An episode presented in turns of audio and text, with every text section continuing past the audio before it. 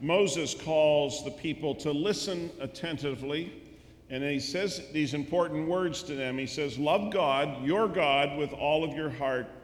Love him with all that's in you. Love him with all you've got. Write these commandments that I've given you today on your hearts. Give them, get them inside of you, and then get them inside your children. Talk about them wherever you are, sitting at home or walking in the street. Talk about them from the time you get up in the morning to when you fall in bed at night.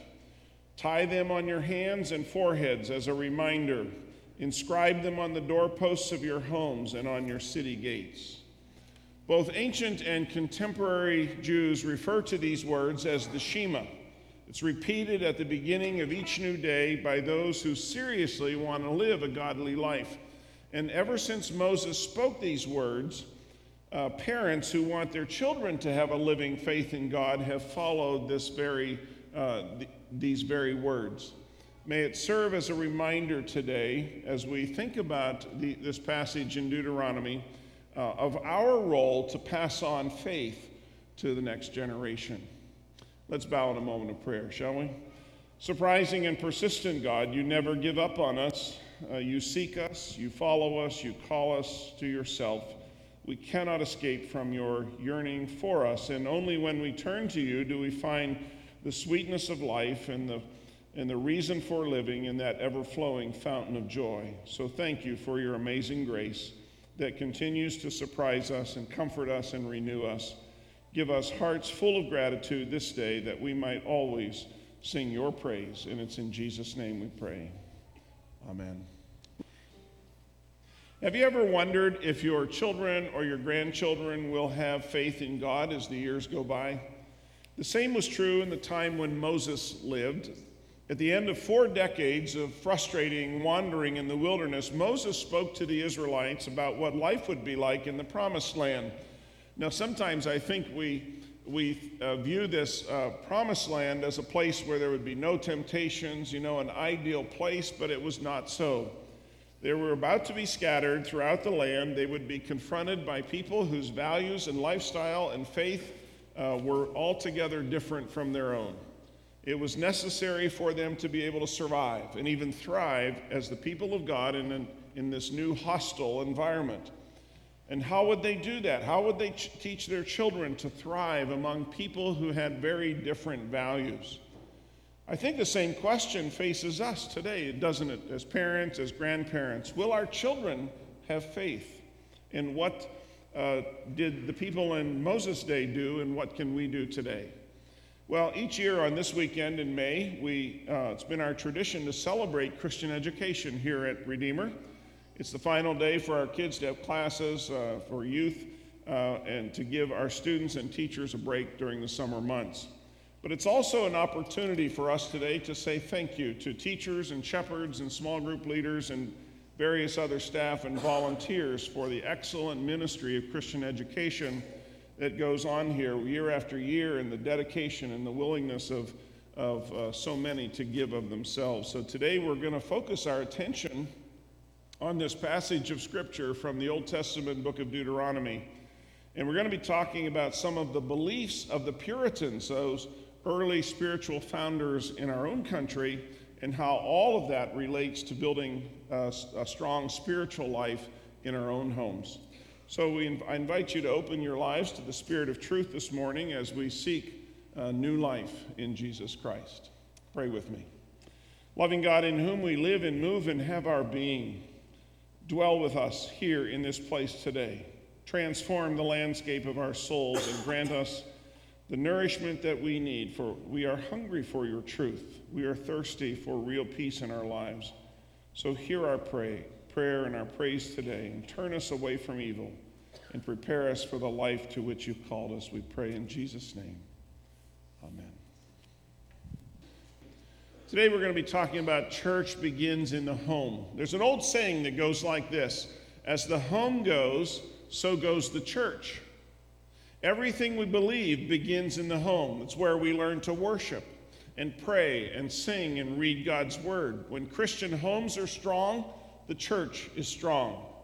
But when our homes are weak, the church can't make up the difference. I like the passage of scripture in Deuteronomy chapter six where Moses gives God's people these important instructions. He says, "These are the commands, decrees, and regulations that the Lord your God commanded me to teach you. You must obey them in the land you are about to enter and occupy, and you and your children and grandchildren must fear the Lord your God as long as you live. If you obey all his decrees and commands, you will enjoy a long life. Listen closely, Israel, and be careful to obey.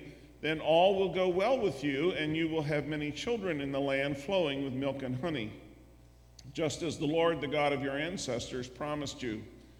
Listen, O Israel, the Lord is our God, the Lord alone, and you must love the Lord your God with all your heart, all your soul, and all your strength. And you must commit yourselves wholeheartedly to these commands that I am giving you today. Repeat them again and again to your children. Talk about them when you're at home and when you're on the road and when you're going to bed and when you're getting up. Tie them to, to your hands and wear them on your forehead as reminders, and write them on the doorposts of your house and on your gates." Now, verse seven tells us to repeat the commandments of our God to our children, and then the following verses tell us how to do that by talking about God's word all the time. In the morning, at meal times, in the evening before we go to bed. We do it by letting our home be so full of the word of God that our children can't help but see it and hear it wherever they go and in doing whatever they do. In the New Testament, in Second Timothy chapter three, the Apostle Paul tells his young protege Timothy to remain faithful to the things that he has been taught, for you know you can trust those who taught you. Now, in this case, that means his grandmother, Lois, and his mother, Eunice. These two godly women had taught Timothy the word of God from infancy, and the same word would make him wise for salvation and would completely equip him to face anything that he needed to face in life. So that brings me to the topic of today: the church begins in the home. Most of what I will share with you in this message is over three hundred years old. The concept of the home as a little church was made famous by the Puritans.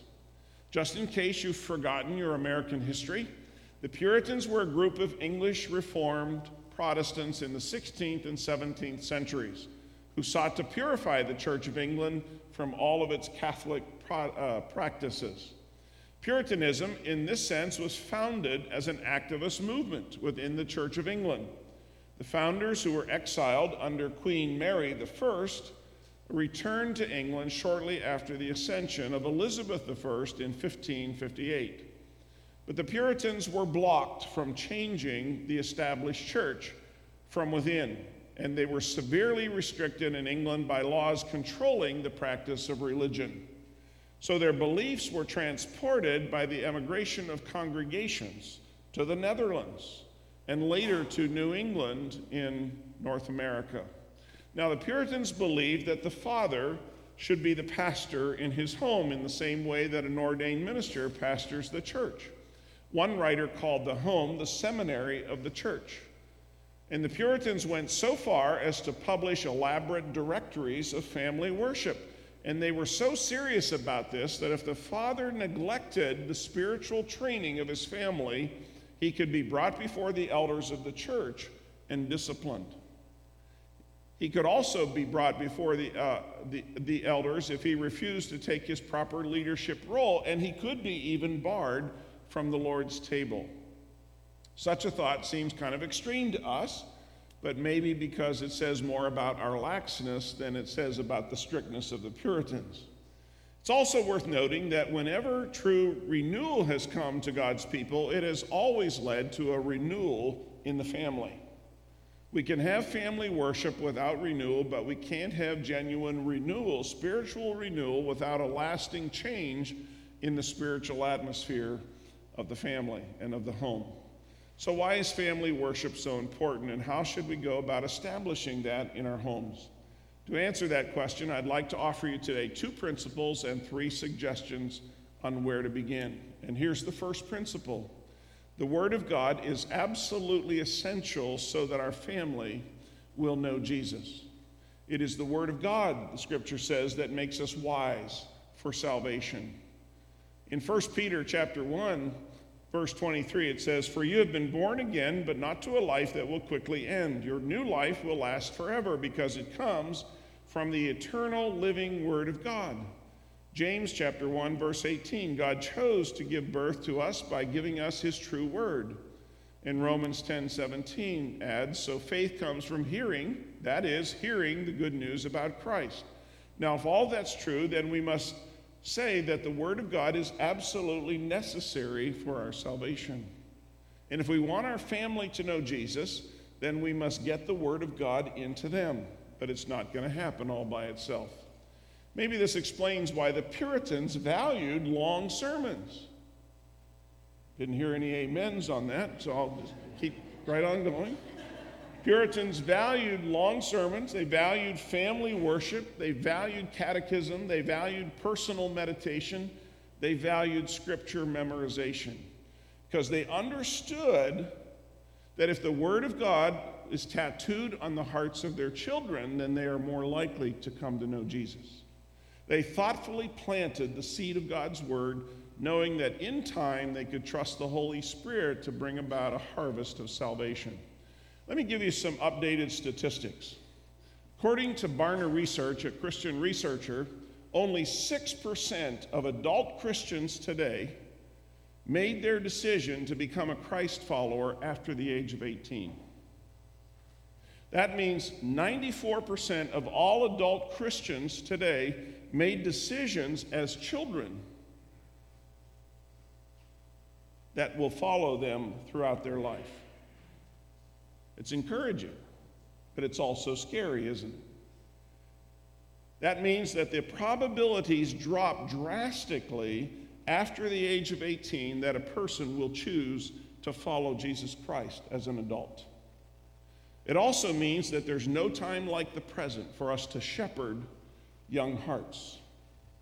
Just to get this out of the way, I know that everyone must decide to follow Christ on their own. And as parents, we know we cannot make the decision for our children. There are surely many things we can do that will help our children see Jesus as he is. And there are also many things that we do unintentionally, often, that become stumbling blocks for our children in their spiritual journey. Psalm three, verse eight says, "Salvation belongs to the Lord," and it's not up to us to save our kids. We can, however, live a life with God that encourages our children to go on in their own spiritual journey. We will never get it all right. If we did, we wouldn't need Jesus. The point is, we're never going to be perfect at doing this, and, and we're, we don't even need to pretend that we're perfect. Uh, the point is to be loving in our hearts, both toward God and our children, and to pray for God's wisdom and discernment in their lives. There's a difference between protection and overprotection as a parent. And spiritually speaking, we need to be uh, on the lookout to protect our children from experiences and impressions that might steer them away from God's love. And we need to be encouraging those things that will lead them to Christ. Richard Baxter, who's a noted English Puritan pastor, said that if parents did their jobs correctly, children would come to know Jesus Christ in the home. And the Sunday service could be used for the conversion of those outside the church. You see, worship within the family, in the broadest sense, is the ordinary means of family members making a commitment of their lives to Jesus Christ. So here's principle number two. Only the Word of God can protect our family from the influence of a pagan culture. Moses understood this principle really well. He knew that once Joshua led the children of Israel into the Promised Land, they would be entering a country wholly given over to Canaanite idolatry. How would they resist the, the seductive call of the god Baal and, and all of his partners? It would only happen by adhering to the one true God, by loving him supremely, by obeying all of his commandments, and by impressing those commandments on their children. Every home must become a place where God's word was talked about and visibly displayed, and only then would they be protected. So how, in the New Testament world, how would young Timothy survive as he ministered in cities like Corinth, with its temple filled with willing prostitutes? Not to worry, God had given Timothy a toolbox called the Word of God. Everything Timothy needed was in that toolbox, and if he remembered what he had been taught, he would uh, find himself fully equipped even in the middle of the prevailing culture of paganism. And you know what? The same is true today. God's Word can protect our families and make our children strong, whether they're at school or whether they go off to college or whether they're tempted by so many things in the prevailing culture. If we ignore God's provision for doing this through the Word of God, we, we are foolish. We have everything we need in the Word of God, and our task as parents is to impart it to our children. And we must fasten our families to the Word of God. If we don't, they can easily be swept away in the rush of, uh, of ungodly influences in the world around them. Now, some of you may not like uh, my saying this, but I'm going to say it anyway. I believe that too many Christian families have abdicated their responsibility at this very point. We have opened the door to every kind of ungodly influence by allowing our home to have unrestricted internet access, unguided video and game rentals, music that undermines our Christian faith values, television shows that attack the very things we say we believe as Christ followers. And as a pastor, I have a deep concern Uh, that too many families are neglecting God's Word entirely, either out of ignorance or just simply neglect. When we welcome the world into our homes, we shouldn't be surprised when our children find the world more enticing than the ways of God. But where and how should we begin to instruct our children? I have three suggestions to make. They aren't new, they aren't novel in any sense, but they are time-tested methods that Christian parents have used for hundreds of years. Each begin with the letter S. The first one is song. We need to teach our children to sing the great songs of the Christian faith. That may include time-honored hymns or gospel songs or many of the contemporary songs and choruses of today. But we need to sing to our kids and to our grandkids. Sing with them, say the words, have them repeat them, use videos and downloads and songbooks meant for kids. There's a whole lot of Christian uh, music out there in the marketplace. Find Christian music and teach it to our children. This isn't just good advice, it's, it's a biblical command. Do you know that God commands us to learn Christian music and teach it to our kids? In Ephesians chapter five, verse nineteen, it says, "Be filled with the Holy Spirit, singing psalms and hymns and spiritual songs among yourselves, and making music to the Lord in your hearts." This is doubly important in an age when the younger generation is being bombarded with secular music with questionable redeeming value. Here's a novel suggestion. Pay your kids to learn Christian music. We pay them to pick up their room, don't we? Pay them to do chores around the house sometimes. Why not pay them to fill their hearts and minds with good music or with the Word of God? That's how the great Baptist preacher Charles Spurgeon learned so many hymns. If you read his sermons, you will find that they are filled with quotations of hymns that are famous and from some that are not so well known. When he was a young boy in the early to mid eighteen hundreds, he went to visit his grandparents, and his grandparents greatly admired the hymn writing of Isaac Watts, who was known for some great hymns like "When I Survey the Wondrous Cross" and others. And his grandmother offered him a penny for every hymn that he could memorize and recite perfectly. And it said that he has memorized so many that she lowered the price to a half a penny. But then his grandfather came along and offered him a quarter for every dozen rats that he would catch and kill in the alleyways near where they lived. And according to Charles Spurgeon, "I soon learned that rat catching paid better than hymn memorizing. But the hymns have ma- remained with me while those old rats have all passed away." See, whatever it takes, make sure your kids learn Christian music, because those songs are the essence of our faith. The second uh, suggestion is Scripture. Many parents use Bible storybooks to read to their children. That's great, and I certainly encourage you to do that. However, I do believe that there is great value in reading the Bible itself with our children. Read the Psalms, read the wisdom of Proverbs. It's important that our children know about the adventures of Samson in the Old Testament book of Judges, or the exploits of David in First Samuel, or the parables of Jesus in Matthew's gospel, the growth of the church in the Acts of the Apostles. There are so many uh, age-appropriate Bibles for kids. That's why we promote their use in our Christian education program here at Redeemer. Take a chapter, take a story a day, or several chapters a week. When our children are young, we can do the reading. As they get older, let them read the Bible as we listen and help them with the hard words and whatever it takes. Make sure that your kids are hearing the Word of God at home. And if you no longer have kids at home, uh, like us, you can do the same thing with your grandkids. You can do it as a volunteer in our nursery. You can do it as, a, as, as, as supporting our Christian education Uh, classes as a teacher or a shepherd. If it's important to you, you'll find a way to make it happen. And then the last um, suggestion is supplication. Supplication is just a big word for prayer. We need to be praying for our kids and with our kids. They need to hear you pray and then uh, learn to pray with you.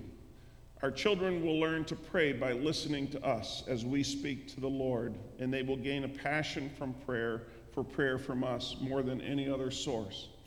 There are so many things that a family can pray together for.